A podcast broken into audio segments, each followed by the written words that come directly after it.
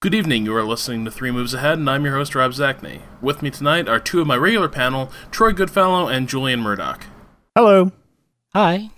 And we're joined once again by our friend, freelance writer Phil Cameron. Phil, welcome back to the show. Hi, thank you for having me. Uh, so tonight we're going to be talking about the role of uh, personality in strategy games and, and, the way some games make us form a bond with the unit themselves. They're they're very relatable. Uh, now, now, Phil, this was something you brought up to me a few weeks ago. Would you talk a bit about what you mean and uh, how it changed your interest in strategy games? Sure. Um, okay, so I didn't really play a lot of strategy games until relatively recently, in like the last two or three years. Um, I mean, I had dabbles with Command and Conquer and Age of Empires and stuff, but nothing really clicked until um, Men of War came along, and I suddenly started to get really invested in how the game played out because um, I always felt quite detached in um, base building games because I had no investment in the units because they were just churned out and they would die, and then I'd churn up more units and send them out until attrition wore one out. Um, whereas Men of War managed to add some personality and persistence to the units, and since then I've found other games that kind of evoke that, um, and those are the strategy games I'm interested in whereas the classic base building churning out units one hasn't ever grabbed me really. And that was the basic concept. Right and, and what are some of those other games that uh, click with you on that same level? Um, like total war games tend to do it um, in a more meta way in that you've got the persistence of units and um, generals which makes them level up and grow more powerful which adds some sort of personality to it. Um, and then we've got even like Dawn of War and Company of Heroes do it to an extent. Um, Solium Infernum, Blood Bowl, um, those sort of games. Yeah, this actually uh, reminds me a bit of a column I wrote a couple months back for PC Gamer about veterancy. Because uh, it, it, it, I noticed something similar. Uh, it's always been a part. Uh, it, it's been a part of a lot of strategy games over the years. Like, I mean, you don't have to think very hard to think of older strategy games that still used uh, persistent units that carried over and sort of developed their own story. Uh, but but definitely seems like now that's a much bigger part of most strategy mm. games, where now it's not enough that a unit has a given set of stats, but it's important that the unit somehow evolve under your, your influence. Uh, I mean, certainly Relic games use veterancy pretty much all the time now, and have since okay. um, I don't know, was it Company of Heroes? Guys? Yeah, Company of Heroes. Yeah, Company of Heroes for sure. I, yeah. I, I guess my my issue with this is that sometimes I feel like this can go a little too far, and it starts turning my my strategy game into an RPG, right? Mm-hmm. And and I felt a little bit like that in Dawn of War in the single player campaign, not at all in multiplayer. Obviously, two totally different games in Dawn of War mm-hmm.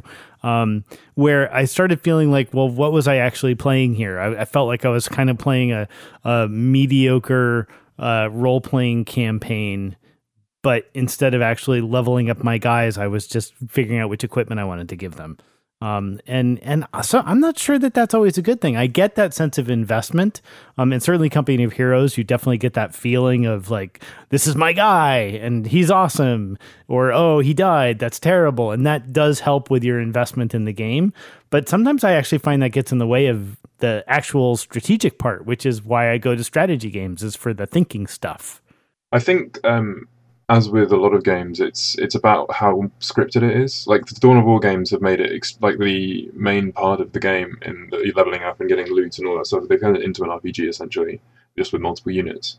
Whereas something like Men of War, every single character has his own inventory, which is very RPG, but at the same time, it becomes extremely strategy, um, tactical and strategical because you've got to pick up the items around to use in the battle, which is works. I think that's the difference and where it becomes. It's it's all about your influence on the, the battlefield again, essentially. In that in Dawn of War, it's all about what before you got to the battlefield, whereas during Men of War, it's they're right there, and everything you do is influences it in some way.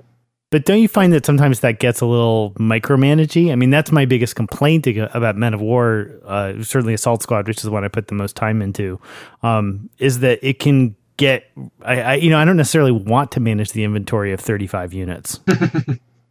um, yeah, I suppose so.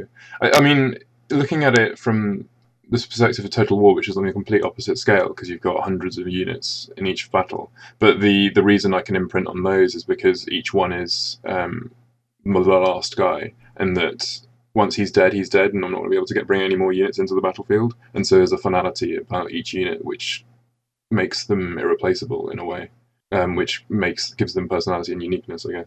Yeah, I, I think um, to an extent that that actually becomes an obstacle for me at times, where I, I run into a problem frequently where um, it, it's different than you know the the the micromanagerial problem that, that you're citing, Julian. But I run into this problem of being uh, way too overprotective of units. The moment a strategy game starts like giving them personality and letting me create uh, sort of a personal relationship with the characters under my command, things start to get a little weird. Uh, Chris Clemens wrote about this on Gamers with Jobs, God, like a couple years ago, about how uh, he was basically unable to play uh, Company of Heroes because he couldn't stop himself from trying to save every dude. Like he felt like genuinely bad when one of his squads got cut up.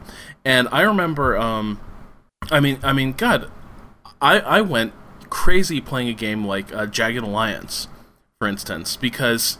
And it wasn't just because your units level up in that game and they represent all this accumulated experience, though that's part of it the the bigger part was I was just unwilling to let any of the mercs that I had developed uh, get killed. I couldn't I couldn't see that, that all that investment and all the stories we'd sort of created together. I couldn't see that all washed down the drain, especially by something as dumb as a sniper shot. Like how dare the game uh, do that? How, how dare war be capricious? Uh, I don't know. I mean, Troy, do you do you run into problems like that when you're playing games with like persistent units? Not really. I mean, I, have I guess with XCOM I kind of did. that's sort of the first game where you that I really had a connection to my units. Or they say, oh, God, that is my roommate. I don't want to get my roommate killed here. I should probably babysit him. Which is why you never go. Which is why you, you, you never name the cow that you're going to eat. you never name the, the, lobster in the never, tank. Right? Yeah, you never name it because otherwise you'll want to eat them. And this is the same thing with soldiers. So I don't have that really tight tight connection like that where I want to babysit them or nurse them because like in Total War, you know, if, if the Carthaginians are invading, I want to have my bloodthirstiest general who hates Carthaginians. No matter how old and frail he is, or how much great service he's done for the Republic, I want him on the front lines killing Carthaginians. Uh, because there is this large strategic thing you have to take, in mind. I have this connection to the guy, he's been a great hero, you build these great stories, but he's a great hero. I mean, he, this is what his job is. This is how he is seen. So of course he's going to go out there. Of course he's going to be Beowulf and fight the dragon one more time, no matter how frail he is, because that's what heroes do. Um, so yeah, Total War has that, but I never had that that hesitancy. Um, but there is this. I think the difference between Age of Empires and something like Dawn of War, which I think Julian's right. The Dawn of War campaign is really a, a party-based RPG. I mean, to call that a strategy game really kind of. I mean, I've always resisted calling it a strategy game. The skirmish game, the, the online game, great relic, territorial control strategy game, just like Company of Heroes is. But you know, the main campaign that's just a, a party-based RPG with space weapons. You know, there's mm-hmm. there's a path you have to follow, and it's all all the encounters are scripted, and there's a boss fight at the end, just like the chapter in every RPG. So you know that's you can call it a strategy game if you want, but I I refuse to. Uh, but I mean, the comparison like Company of Heroes or Men of War, and then you have something like you know Age of Empires. I think one of the big differences between them is is not just not just the naming them and giving them all individual loadouts, but scarcity. The idea that there are actually very few of these. You know, Age of Empires, you could just keep churning these guys out pretty much as long as you had the wood. You could keep building archers forever um, these were the faceless masses. Um, but once you have tighter unit, tighter unit controls, tight, tighter unit numbers, unit counts, um, and then you add that to the addition of personality, um, or even just voices. I mean, Company of Heroes. I mean, there's the, the, soldiers weren't that differentiated from each other, but you know, just hearing them scream out, and it's a war movie. And this is uh, Saving Private Ryan. Uh, so you're going to build these connections to these snipers, and as they gain experience all through it, and it's, it's a wonderful little thing. Um, so there's a lot of stuff going on here. I'd like to talk about some other experiences later, but I'm trying to think about my, the great connections. I know I never felt so connected that I could not send a man to to, to, to die for me, uh, especially since I know that I just saved the game a few moments earlier anyway. So he well, can always come back to life. I find the interesting counterpoint to that is, I mean, I've been playing a lot of Blood Bowl recently, and you can't just revert to save on that if one of your best players dies. Yeah, um, and that's crushing when that happens. I played, but, I played the first Blood Bowl game in my league last night, and it was a right. it was a massacre. but yeah, that's the. I mean, you invest yeah. so much time in those because these leagues yeah. can last months, and so it becomes much more. Um, you just have that huge level of investment in each player, and so when they die, they they really die, and you're screwed. Yeah, that's always frustrating. I mean, I've I mean, I've, I've done this, and I've probably told the story before, like in uh, online baseball games. I mean, I will all, I will never reload for an earlier save because it's a sport, and if your big jock pitcher gets hurt, and his career is over, no matter how what a great promising career he had, this, the, you got to keep moving forward. I mean, that's so, just because that's how sports. So why, why would you do that for a sports game rather than a war game? Like why revert to a save on a war game rather than not revert? That's a good question. Yeah, I don't know. I really don't know why, why that is. Um, I mean, even in war games, war games sports is serious business. Sports is serious business. Yeah, it is. It, war games don't do, don't do it that often because war games always a chance you can turn it around. But often in strategy games, you know, if something goes really really bad, um, I'll say, okay, well, screw this. I don't know if I just put like 50 hours into this game of you know Crusader Kings, and I have this. I am ruling the Holy Roman Empire and France and Poland, and now my king goes crazy and starts killing people. Bullshit this game's over. Uh, I just feel like that's okay. This is where the game's going to end. History stops now. Millennium's going to come. Jesus has arrived in the form of the Mongols, and this game's over. Um, so, so yeah, I guess I do have that kind of. I, I think I will quit sometimes uh, because things aren't going right. But you know, sports games, I think, are kind of different because they are serious business. They are kind of they are real. They're something we see uh, transpire in front of us all the time. And I guess Blood Bowl is not. It's kind of a sports game, and you accept the injuries and there's bad dice rolls, but you know that's we've I've seen you know great. I've seen you know Joe Theismann break his leg. I've seen I, I've seen I, mean, Bo there, Jackson.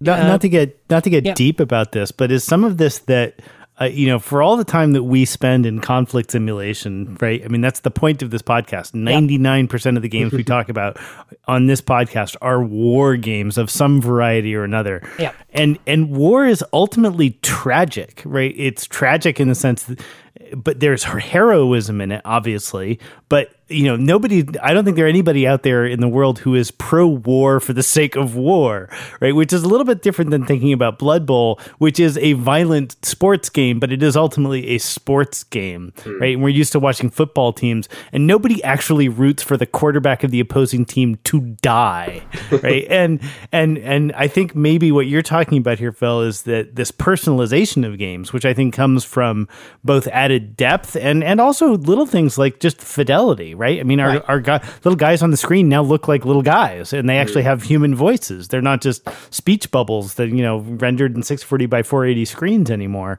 Um, that makes the tragedy a little bit more intense.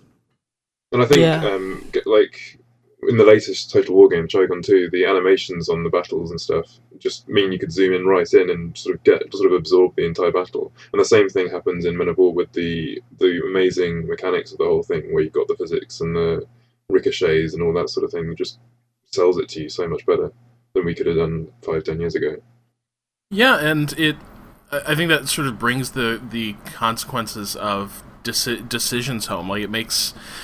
I don't know. It, it's it's different than when you just like you know misclicked and sent a sent a squad of clone troopers to their death in Age of Empires. Like you know, yeah. their little health bars would deplete, and you're like, well, that sucks. But like you said, Troy, I mean, at that point, you hotkey back to your production building, and you know, here comes another twenty.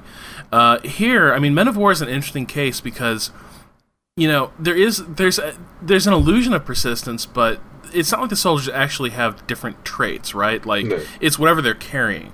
Mm. But it's the fact that you're sort of like watching them from, you know, just sort of over their shoulder. And, you know, like you, you see them flinching under fire and ducking and they get knocked unconscious by like the concussion from shells.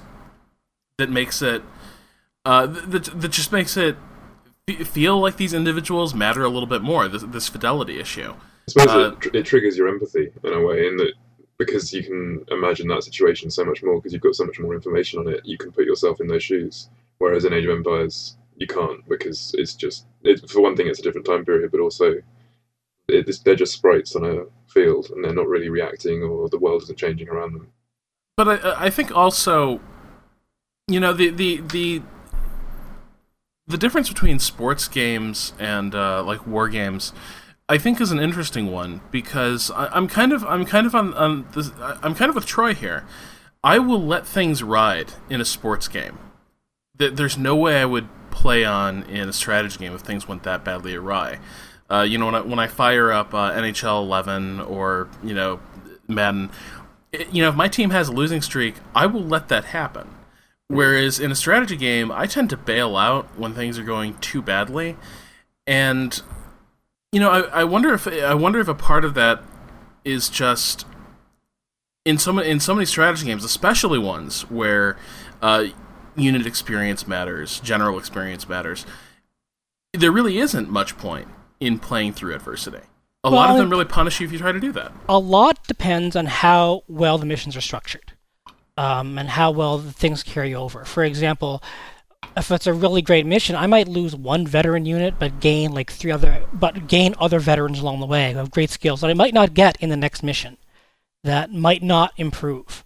So there's a trade-off. I mean, XCOM had this done perfectly, where you know you were finding all this great tech, and it was a great mission. It was going really well, but your great sergeant just got killed. I mean, do you go back to the earlier save? I mean, your next encounter is not going to go this well, so you have to let that guy die. Um, so I, I think there are ways around this, and the way you can have, you can build up the sympathy, and you can build up uh, this desire to keep everyone alive, but also force the hard decisions of, you know, I care about you so much, but, you know, the mission is always more important. We're going to mourn you and build a statue of you. But, you know, it's all about the job.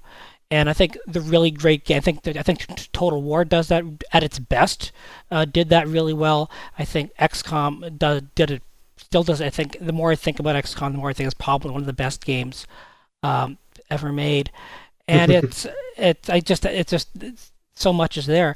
Um, even some of the great RPGs uh, would where that we can let party members die uh, in random encounters, and is there a risk you want to take? Uh, you just found this random piece of loot that's going to make your paladin much more powerful. Well, sorry, wizard. You know, you only have eight hit points, and they're all gone. But we'll leave. I suppose that that's part of what um, really resonates with me is the is the fact that when you have the chance of this bad stuff happening and carrying on regardless, yeah, every every mistake matters more, and every success feels much better, um, and it just it just amplifies things um, in such a way that makes it much more engaging to play. And you know, to bring this back, you know, but Remembrance Day last week, it was you know the idea that the sacrifice well, the sacrifice mattered. You know, this guy died, but the mission was a success and it wasn't in vain. Um, it, it, it, it, it's the useless, stupid deaths caused by game mechanics and crazy kings of Bohemia that really just, um, I think, frustrate me more than anything else. Uh, but, you know, these connections are, I mean, they're certainly valid. And I think there's a growing trend towards them in strategy gaming. I think that there is this, we're seeing more genre blending in general. And I think we're seeing a lot more role playing mechanics uh, in strategy games, and certainly we did back in the 90s, where there is, you know, they have gaining experience, and there is there are persistent attributes. Um, you look at um, even, you know, uh, even Age of Empires 3 online, you you created a city and you unlocked things for your city that you would be taking online in in uh, skirmish encounters. And your England could be very different from my England based on the cards we unlocked, even if we are the exact same level. Um, it's you know it's this is the country that I want to play. Now it doesn't have to do with personalization, but it's this idea that there are role playing mechanics and that we should each customize and develop. And there's a certain idea that we have taken that the players are taking ownership of or can relate to uh, the units they're playing.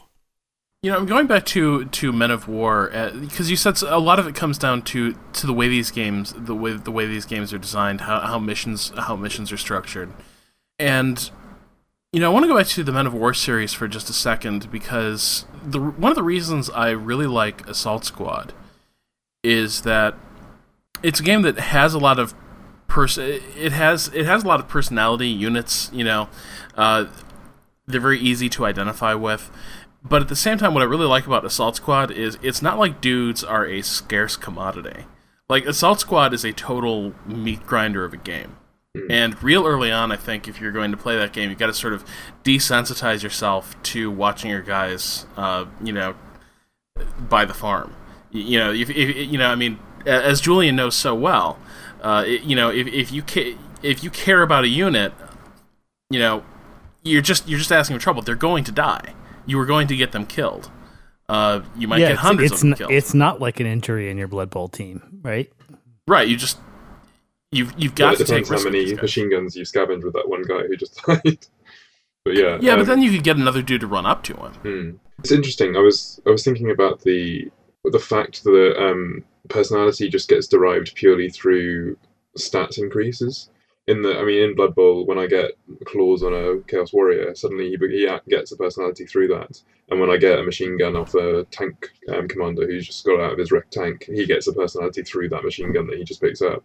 Right. Um, yeah, and it's in, it, Men of War is full of that because you have these tiny little stories happening all over the battlefield, especially if you play it with more, more than like two or three people on the co-op because you only have two or three men to control, and your little um, segment of the battlefield becomes this epic story just for you, and everyone else has their own little epic stories all over the place, and they're coordinated but they're isolated, um, and that's that's why it's such a great game to me. But one of the reasons that I think that game succeeds, where the other Men of War games, uh, for me, fail. Like I've I've spent the last, uh, I've spent pretty much all the time since uh, since Assault Squad came out, trying to get into the rest of that series, and I just. I just can't do it. And part of that is because Assault Squad makes them all look kind of janky and broken. But the bigger issue is um, you know, in Assault Squad, it is like sort of pure tactics, right? Your guys go out hmm. there and they fight on the battlefield. They they have these stories that you, you sort of that cause you to form a bond, but it's not like again, it, it's not like these guys are are scarce commodities. Like you actually need to make sure they survive. Whereas hmm. the standard mission design in a men, in a Men of War game drives me a little crazy because guys are scarce, and it seems like the the series is actually trending to make it harder that way. where uh, Vietnam is just absurd. Where you've got like here's three dudes, uh, go kill fifty. So at that point, now now it's forcing you to really care about these guys and make sure they don't die, because it's set for you basically an impossible task, and now you're in total puzzle territory. You know what's the what's the magic sequence of events that needs to happen for you to beat this mission? Uh, at that point, you know, taking it down to this this intimate level begins to really drive me crazy because then it leads me to that that cycle where it's you know okay, take ten steps, save, re- Yeah. you know, reload. And that's bad game design, really. In a way, I mean, it's it's it's not focusing on the tactics anymore. It's focusing on that one combination that works, and that's it. And that's not fun to play, really, because it's pure trial and error. Well, yeah, that bit that turns it into puzzle gaming. Mm. That that is something that's uh, we we were over this last week, but it's just it, it drives me crazier than drives me crazier than just about anything else in in a strategy campaign. Is when it's when it's too puzzling. I was actually asking this morning uh, on Twitter. You know, do do people consider uh, Myth to be a game like that? Now, now and Myth also involves some of the personality, uh, you know, themes we've we've been discussing here, but. The, yeah, I mean, that's actually a good game to discuss here for for a moment. First of all, is Myth a game that promotes like forming relationships with your troops, and are the missions puzzles? Puzzle, I- I- puzzles I'm puzzles implies to me that there's only one way to solve each mission, and that's not what I would say about Myth. I would say that Myth definitely rewards thinking along certain lines, but I, I, I never played missions in Myth where I was like, oh, the only way to win this mission is to put my guys in the forest. Period. And at least it didn't feel like that. I actually felt more like that playing the latest Panzer Corps. Yes, that's that's very true. Yeah, I mean, Myth, en- Myth encouraged you to try different tactics, and certain setups would encourage you to think about this like like like, a, a proper general would say. Yeah, no, you you you can win by not putting your people in the forest, but you'd be kind of an idiot to not put your people in the forest. We're going to punish you for not realizing that. But you could win it uh, if you got you know if you just played your cards absolutely right. You could do not proper tactics uh, for the map and the setup uh, and disposition of troops and still win.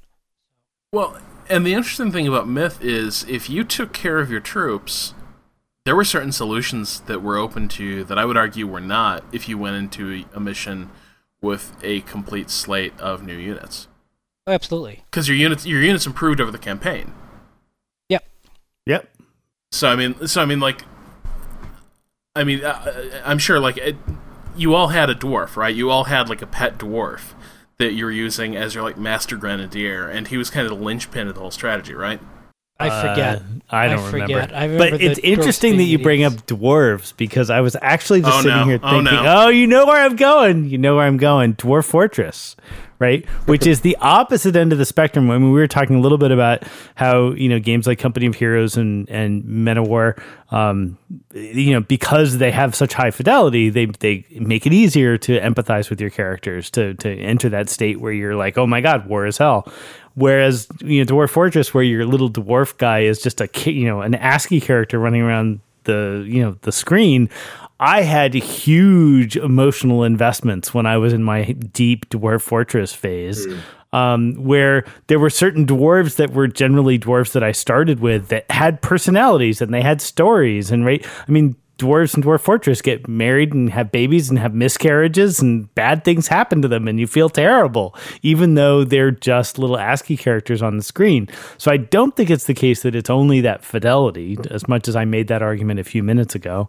Um, it, I think it's something about how you construct the game world, right? Do you make your individual units matter in a way more than just being like every other unit? I mean, fidelity certainly helps. I mean, Dwarf Fortress is kind of a, one of these one-off things. I guess you could say people feel really attached to Minecraft uh, too, but in a very different way. They don't feel attached to the things in Minecraft. They just feel attached to the to what they've built, uh, like they do in The Sims. I mean, The Sims is a good example. People feeling really attached to their Sims. Uh, it's kind of a cartoon world. But Dwarf Fortress is really it's a it's a strange example uh, because it's a game that just shouldn't work in so many ways because it just breaks so many rules. Well, Um, and and financially it doesn't. So there And you yeah, go. financially, you know, he's he doesn't want to make money off of it, and that's you know, God bless decision. him. Yeah. God, God, God, God bless him for you know not doing what I would have done. I would have sold out. Uh, but it, it's a game that I mean, you hear all these great stories. Your people playing Dwarf Fortress and the connections they build. And I'm not saying they didn't. Of course they did. They absolutely did. And you can see this in the passion they write about their fortress and their little ASCII characters. Now, I've nothing against ASCII characters. People who know me know I love roguelikes. I've been playing roguelikes from like the beginning of time. Uh, ASCII doesn't bother me. If I can get through Solium Infernum, I can get through Dwarf Fortress. It's just they're both obtuse, but they're both kind of cute and clever in their way. But it's it's also the kind of game that you have to work to build a connection to. You really have to want to know about these stories. It is a game that takes a lot of buy-in.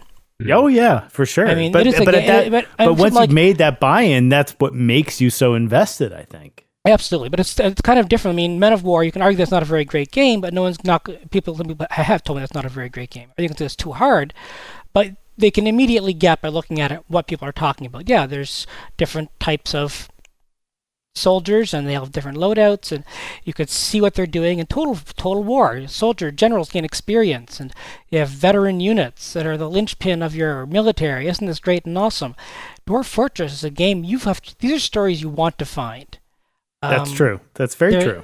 and you have to work hard to want to find them. It's a game that, that, that seduces you with it's a game that seduces you with fan fiction. Because I wonder how wow, many now, now I feel dirty. I wonder how many I wonder how many people have picked up Dwarf Fortress because they read a really great AAR about it. Hmm. And that's what's bringing them in. And yes, they find this. Many of them will go in and can't grok it, and will never understand what people are talking about. Not because of the fidelity, but because the interface sucks. So they, I mean, they, they, they, they can't even get a tunnel dug, let alone to you know Julian's Days of Our Lives miscarriages in the in the minds of of of of, of, Moria. I mean, who knows what Gimli's up to under there? It could be really great stuff.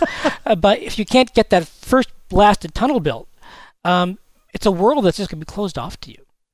Um, so you don't get to build these connections. And it's kind of a shame because there's this beautiful, deep, wonderful world in that game.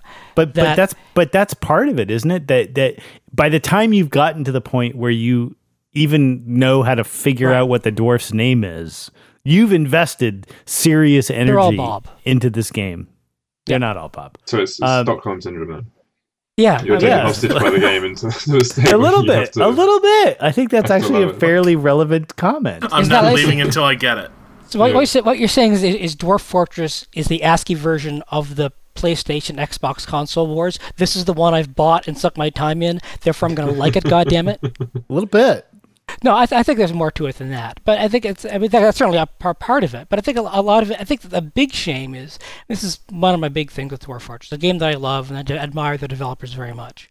But there is a connection there, and there is a really deep community. And I think that in many ways, by not opening it up, by not making it more, by not making it easier for people to get into it, I think we're really losing. I think it's mis- giving a lot of people not a great chance to understand something great about game design and where games can take us and mm. what games can do.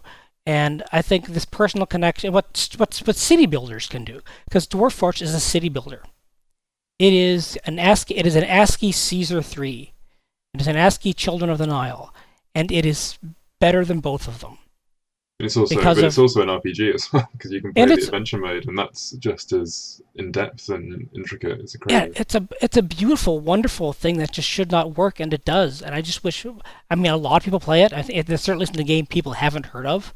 This isn't uh, you know some obscure, tiny little roguelike. This is a game people have read about, but I don't think everybody really appreciates just power inside of it because the game force pushes people away, and that's my little that's my Dwarf Fortress rant of the day. Make it fix the freaking UI. Make it better. Get a tile set that works. You know, I think these connections do matter. I think this is the direction strategy gaming is going. I think the direction that, that, that, that, gaming is going.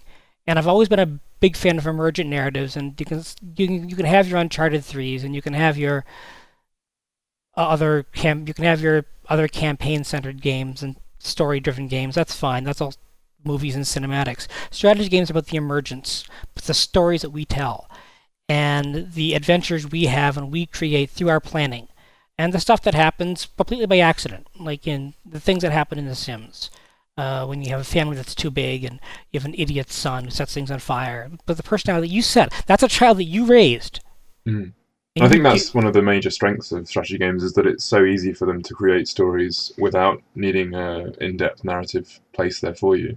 Um, it's much more difficult to have an emergent narrative in an RPG than it is in a grand strategy game because you fill in the blanks yourself because everything's right. on a macro scale. And it's all about this, and, and the more you learn the systems, I mean, this is the old Chick parabola thing. There's a point where you learn the systems too well, and you can therefore manipulate the systems and the stories too much, and it loses all of its power. All the story, all the storytelling power is gone because you know the game way too well. Um, but the great games and the best games that capture this, the ones with really long scales especially, uh, build this connection between you and the world you are building. It could just be a, it could be a, it could be even like even civilization at its best. When I'm really into it, um, I can build a connection. You could hardly say it's a game that that promotes a personal tie to the mm. civilization you are building. It's certainly not something they've imagined, but there's something I think uh, unique about strategy gaming, not unique about strategy, something special about strategy gaming, that it, even the ones that don't give you, that don't sell themselves based on these connections, can can build them within you because of the way the game plays out and by knowing that every one of your decisions is having an impact um, even if it's just you know moving a single anti-aircraft gun closer to Stalingrad and mm. seeing what that does. You know that actually um, that is a that is a special kind of power, and that's also the kind of connections I think we you you can get even in the old traditional war games, but not quite as special as the ones we're seeing now, where they're individual units and you know, individual so, things. Sort of, but uh, but I think one of the really interesting things in strategy games is sort of the unintended co- consequences of yes. your effects when you've got when you when you're playing games that have these have these personality elements. Uh, I'm not as familiar with not as familiar with uh, Dwarf Fortress, but you know, I mean, I think we've all read the um, what is it, the Alice and Kev uh, diaries yeah. about yeah. The Sims. Yeah. Um, For sure. Yeah, I, I mean that's that's an incredible you know, there, there's that there's that part where uh, the the Alice character, who's just this this incredibly sad uh, creature, who's been designed to be this sad, broken creature. Um, you know, uh, gets her first paycheck from a job, and she gives it uh, she gives it to charity.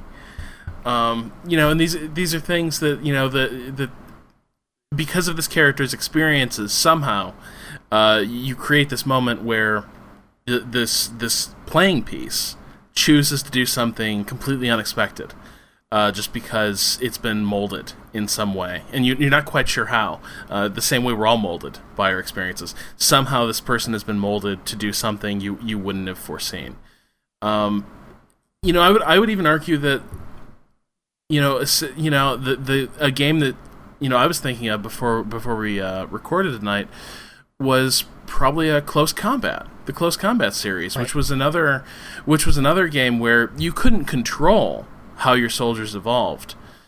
But they did they did evolve. They did they did you know, and it wasn't just they were getting they were getting better in combat, but if you if you watch them closely, they started acting a little different. Sometimes guys would just, you know, turn yellow. And, you know, they might have been brave at one point, but from that point on, you know, good luck ever getting them to hold the line because they just weren't going to do it. And it was it was that unpredictability that you know that creates that creates these little dramas that, that we can't that we can't foresee. You know, it's a, it's a little different than you know in an RPG where you know you you sculpt the character to fill, fulfill some sort of role.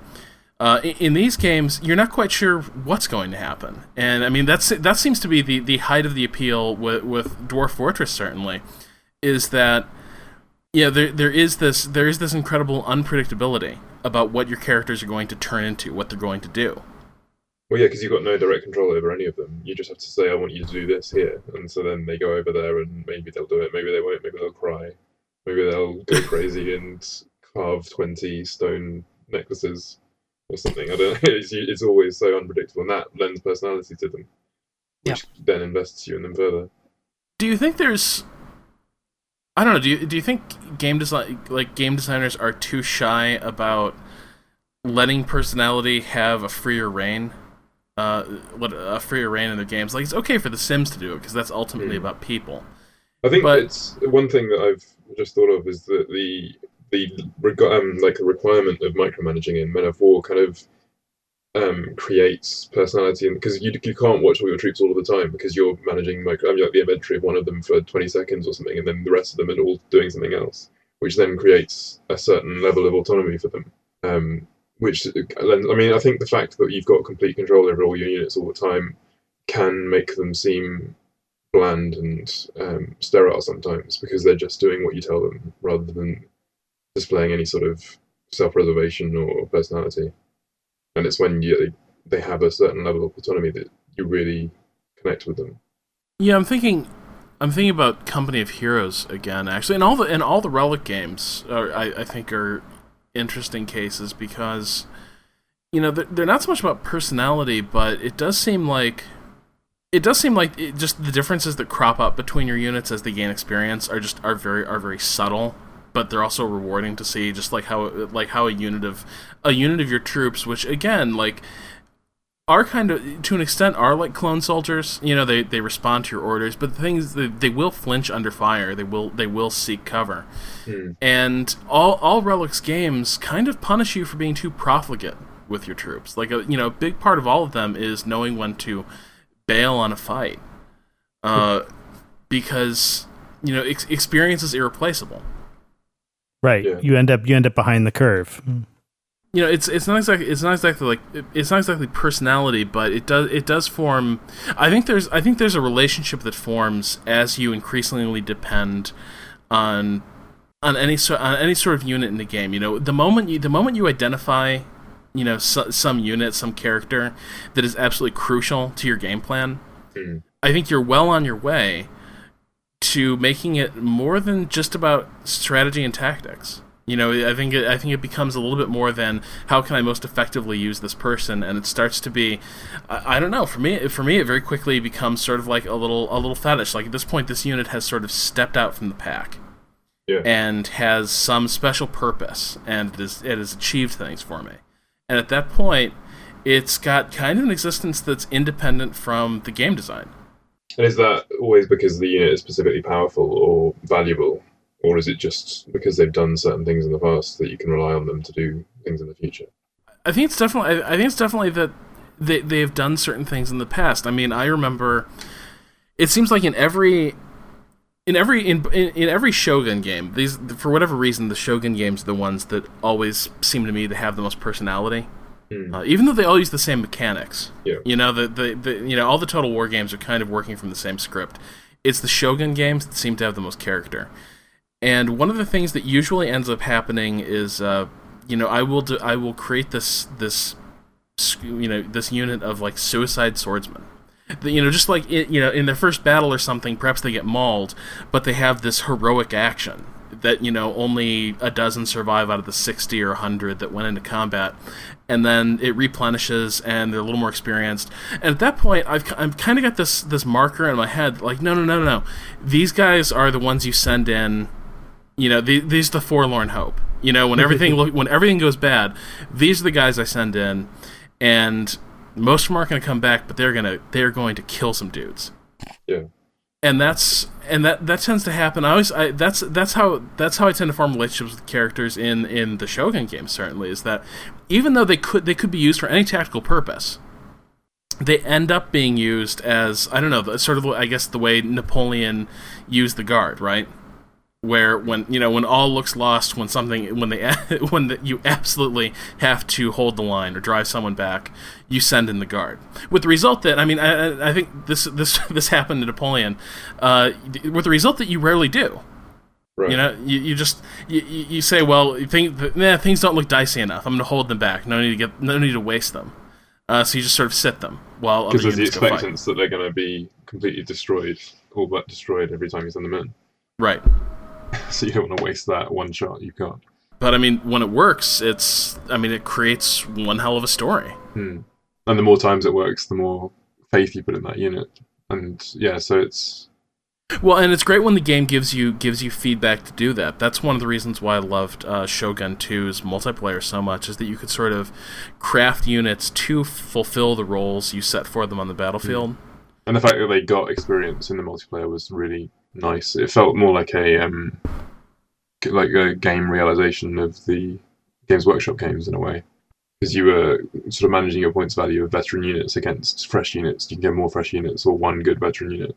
Yeah. Um, but that's the veteran unit that's done so much in the past, etc. which which I think works so much better than the way uh, a game like Age of Empires Online does it, which is that your unit there's this RPG, there's this sort of poorly integrated RPG element that just sort of ends up warping the strategy game because uh, there's no real cost for you know having a bunch of infantry with purple gear for instance. Now they're better than my infantry but you don't pay anything different for it. It's just it's just a buff you get Oh right. you know as opposed as as opposed to there's there's a cost to there's a cost to employing veterans in shogun it's you sort of have to buy your veteran unit even if you've leveled them up yourself you still got to pay extra because their value is different Hmm. um or in, I in single player you- you, I think if you lose a unit in Shogun multiplayer, it's gone. Gone forever. I think it is, yeah.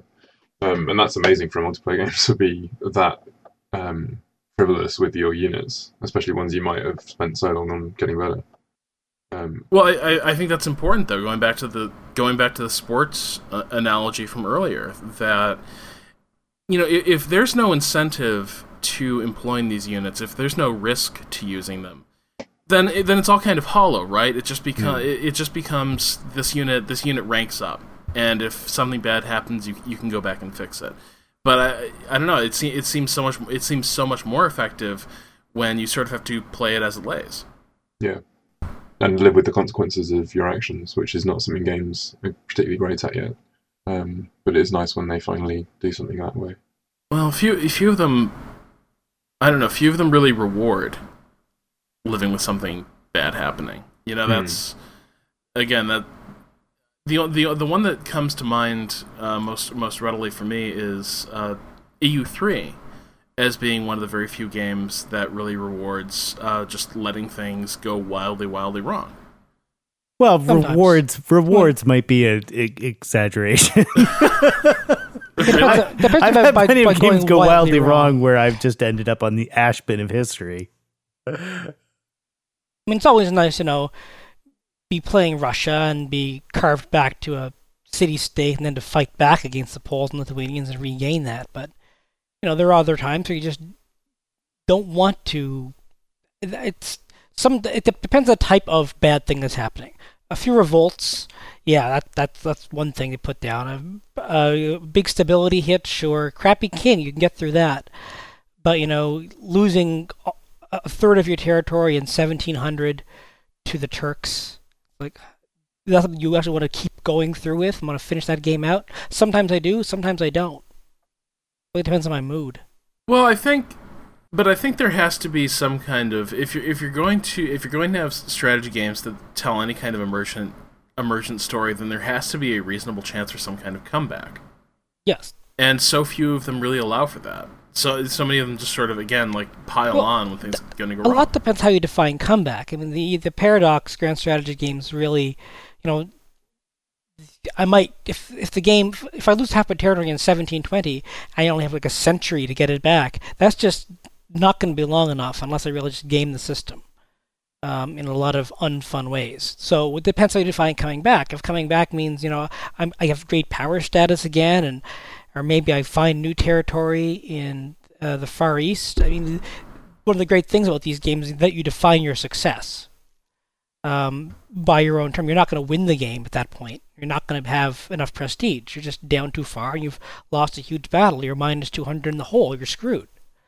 Um, but if you define, depending on how you define success, which might just be survival at that point, um, it might be I want to be the vassal to the English, and they can protect me. Um, so the games that let you create your own definition of success um, are certainly interesting. It's funny. Um, when I played that Solium Infernum game that was on RPS, um, I realised about halfway through that there was no way I was ever going to win, and so I um, became the blood vassal of the guy that I thought would win.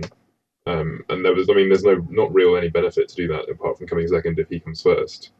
Um, but that was enough. Even like I wasn't going to win, but I might as well come second was my idea, and it was basically surrendering all my rights as a player um, and just becoming his right hand rather than anything autonomous. But it was still worth it. Though Um, there is that one attribute, which is power Yeah. behind the throne, which if you which had I that, didn't take, so Yeah, so- it's fine. Yeah, I was retrospectively I would have liked to, but um, no, it just meant that I, I could still like narratively it made sense for me to. Because I mean, I, I was thinking of it from the perspective of I want to survive, I don't want to die, and Right. therefore I might as well um, get some protection, even Sure. though it's not going to win the game mechanics. son is playing for Um, seconds. is perfectly legitimate. Yeah, Because in, a multiplayer game, it's better than just dropping out anyway. It's not like given a Yeah. choice. You have to find. but I think subverting game mechanics for your own means um, can be really rewarding. Yes. in a lot of ways, um, especially in something like Total War or um, like a grand strategy game, because you you've got so much investment in it just to ignore all mistakes and reload the save kind of defeats the purpose. I think, um, and to roll with some of the punches can be really rewarding. Absolutely. But but then uh, then a a problem does become that that desire that desire to quit. That uh, more importantly, in in a multiplayer setting, keeping people in the game. Because I mean, one of the I mean, it's never fun to just be completely completely knocked out. And so uh, you know, at that point, you've got you you've got to offer either the game's got to end very quickly, or you've got to offer some sort of secondary reward. Uh, you know, I'm not sure. Like, did did any of you play uh, Blight of the Immortals? No. That was the uh, the next game from Iron Helmet after Neptune's Pride. Oh yeah, yeah, I did. Yeah, sorry, Yeah, I was it's the, the ring the bell and I couldn't remember, um, associate it, but yeah, I did play it. you know, I mean, I'm not sure it really. I'm I'm not sure it really hung together. It wasn't. You know, it, it certainly wasn't like Neptune's Pride, where everyone has this like one amazing experience, and in Mm. my case, never goes back again. yeah, Uh, but one of the, one of the things that they do in that game is there's this there's this great like collaborative goal. Mm. Uh, in addition to everyone working together to try to come in first, um, there there's uh, there's the secondary goal of well, can how can you continue contributing uh, to the war effort? Yeah, I found the problem with Blight the Immortals was a mechanical one in that it was either if you if you got on top of the zombies early, you were fine and you could wipe them out very quickly, and if you didn't, then you were entirely screwed, um, and they got way too out of hand, and you had no way to fight back. So that was more a balancing issue than anything.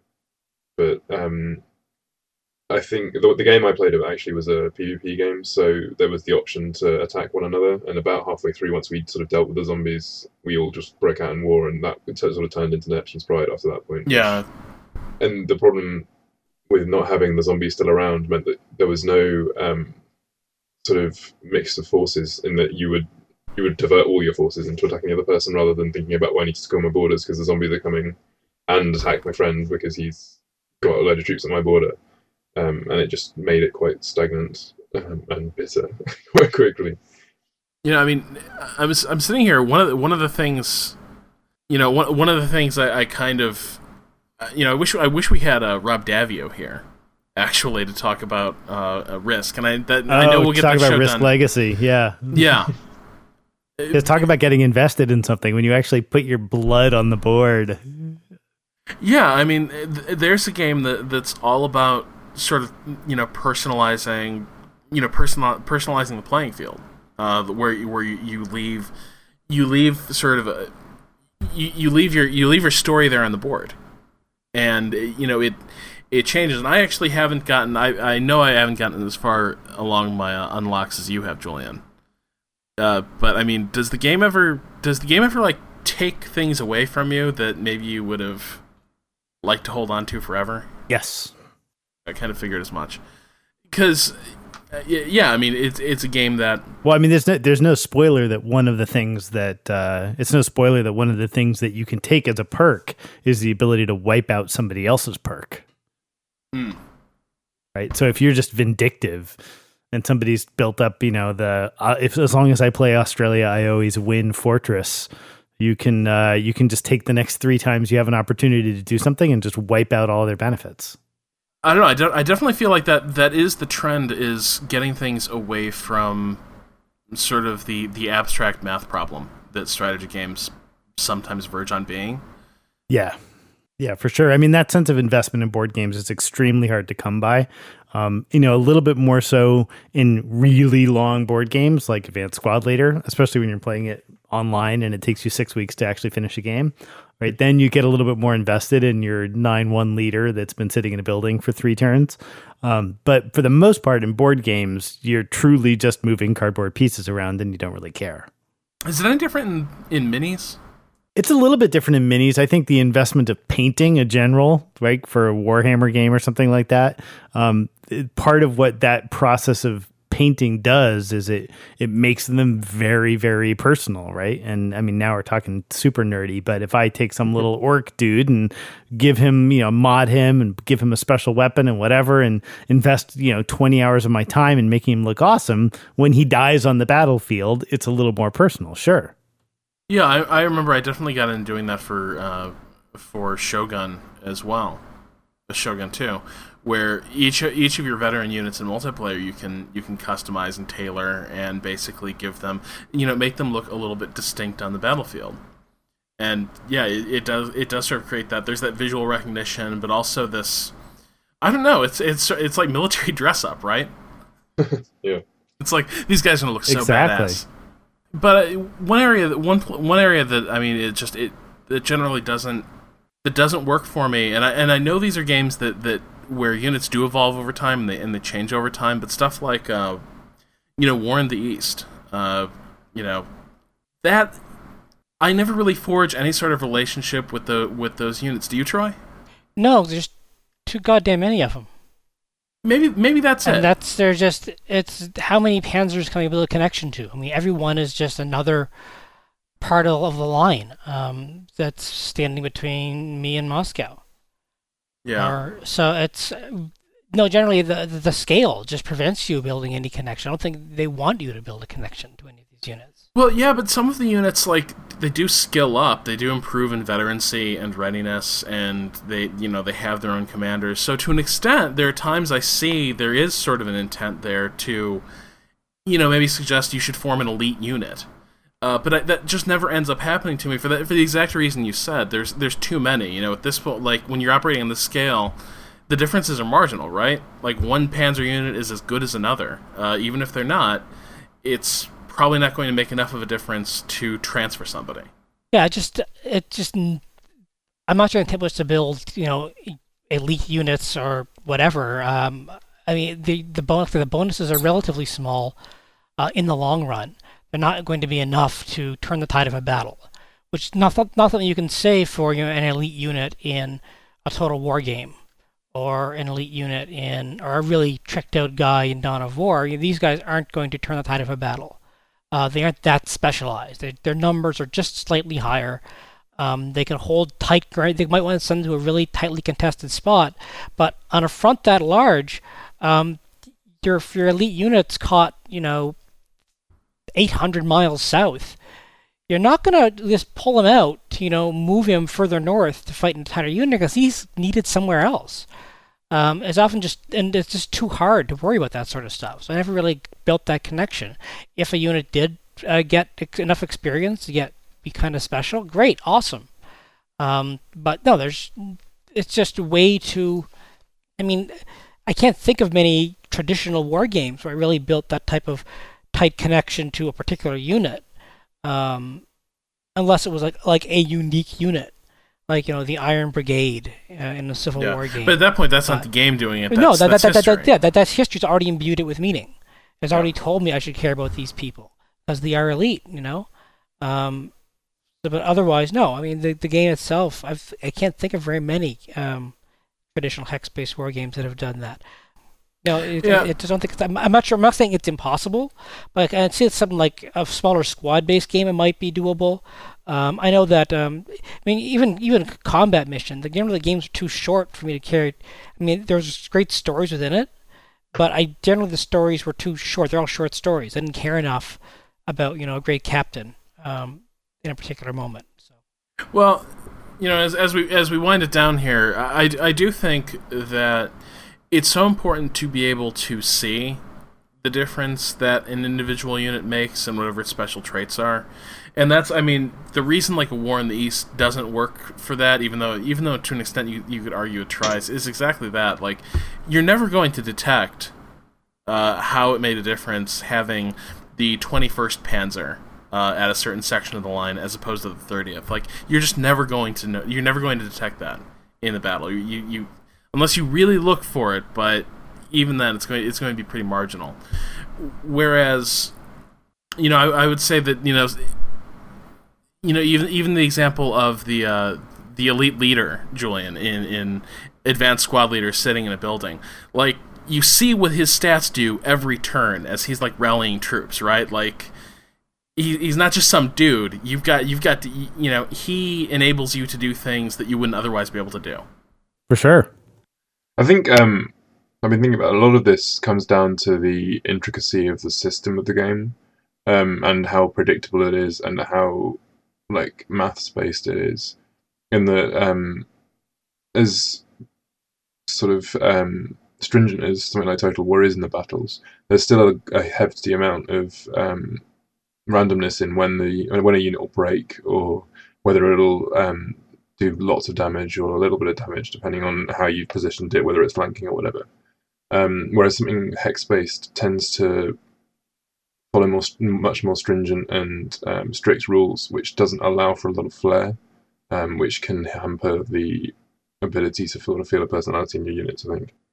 Certainly, certainly not a lot of visible flair. Mm. Uh, I mean, at most, at most, what will happen is sort of a, a nonplussed reaction if things go against you, right? Where an attack goes off and it just has no effect, and you blink at the screen, and then the next attack goes off, and you know that's that's the end of it. That's the end of that story.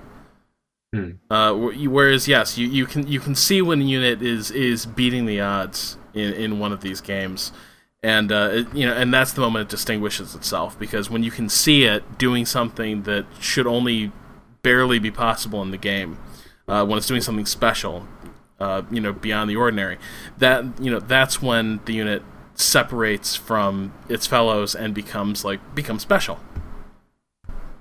Yeah, definitely, and I think that's a big part of why we um, imprint on that unit in particular, um, is because it's outdone itself and it's separated itself, become not it's become unique, um, and that's a big part of it. Well, that about does it for our show. Uh, there's a couple notes I wanted to bring up before before we call it a night. Uh, I wanted to tell listeners about Chicago Loot Drop. It's a Chicago area child's play fundraiser uh, put together in part by our very good friend and sometime guest Eric Hansen. Uh, Chicago Loot, Loot Drop partners with Comer Children's Hospital in Chicago to bring toys and games uh, to make kids' hospital stays easier and more pleasant. Their fundraiser is a Rock Band 3 competition and a concert by the Mini Bosses on November 20th at Reg- Reggie's in downtown Chicago. There'll uh, be a link. There will be a link. For donations, tickets, competition entries, and more info, check Chicago Loot Drop, all one word, dot org. Uh, Troy, do you have a do you have a 3MA meetup coming up soon? That's right. Uh, if you're in the uh, Toronto, Southern Ontario area, uh, this weekend, actually, uh, we should probably got this up sooner. I did mention it on the blog a couple of times and tweeted it. Uh, November 19th is a board game meetup for listeners uh, of the podcast and uh, readers of the blog. Uh, we have probably about seven or eight people who've committed to come. Uh, J- J- John Schaefer is driving up from Michigan to come and attend. So that's very good of him. Wow. Uh, so, because, you know, I'm so awesome. So if you want to come and beat him at Seven Wonders, uh, this is your time to come and do it. Uh, we're having it at the Tequila Bookworm on Queen and Spadina. Uh, there's a uh, give the details and there post on the blog. There will be a link to the blog post uh, with the details uh, at the bottom of the podcast description. I think we have room for about a dozen, maybe 15. We've reserved uh, the top room up there. Uh, we'll see what we can, see how many we can squeeze in. Uh, we'd love to have you. like I said, just board games and drinks and fun. Did Yay. you say it's at the Tequila Bookworm? Tequila Bookworm, yes.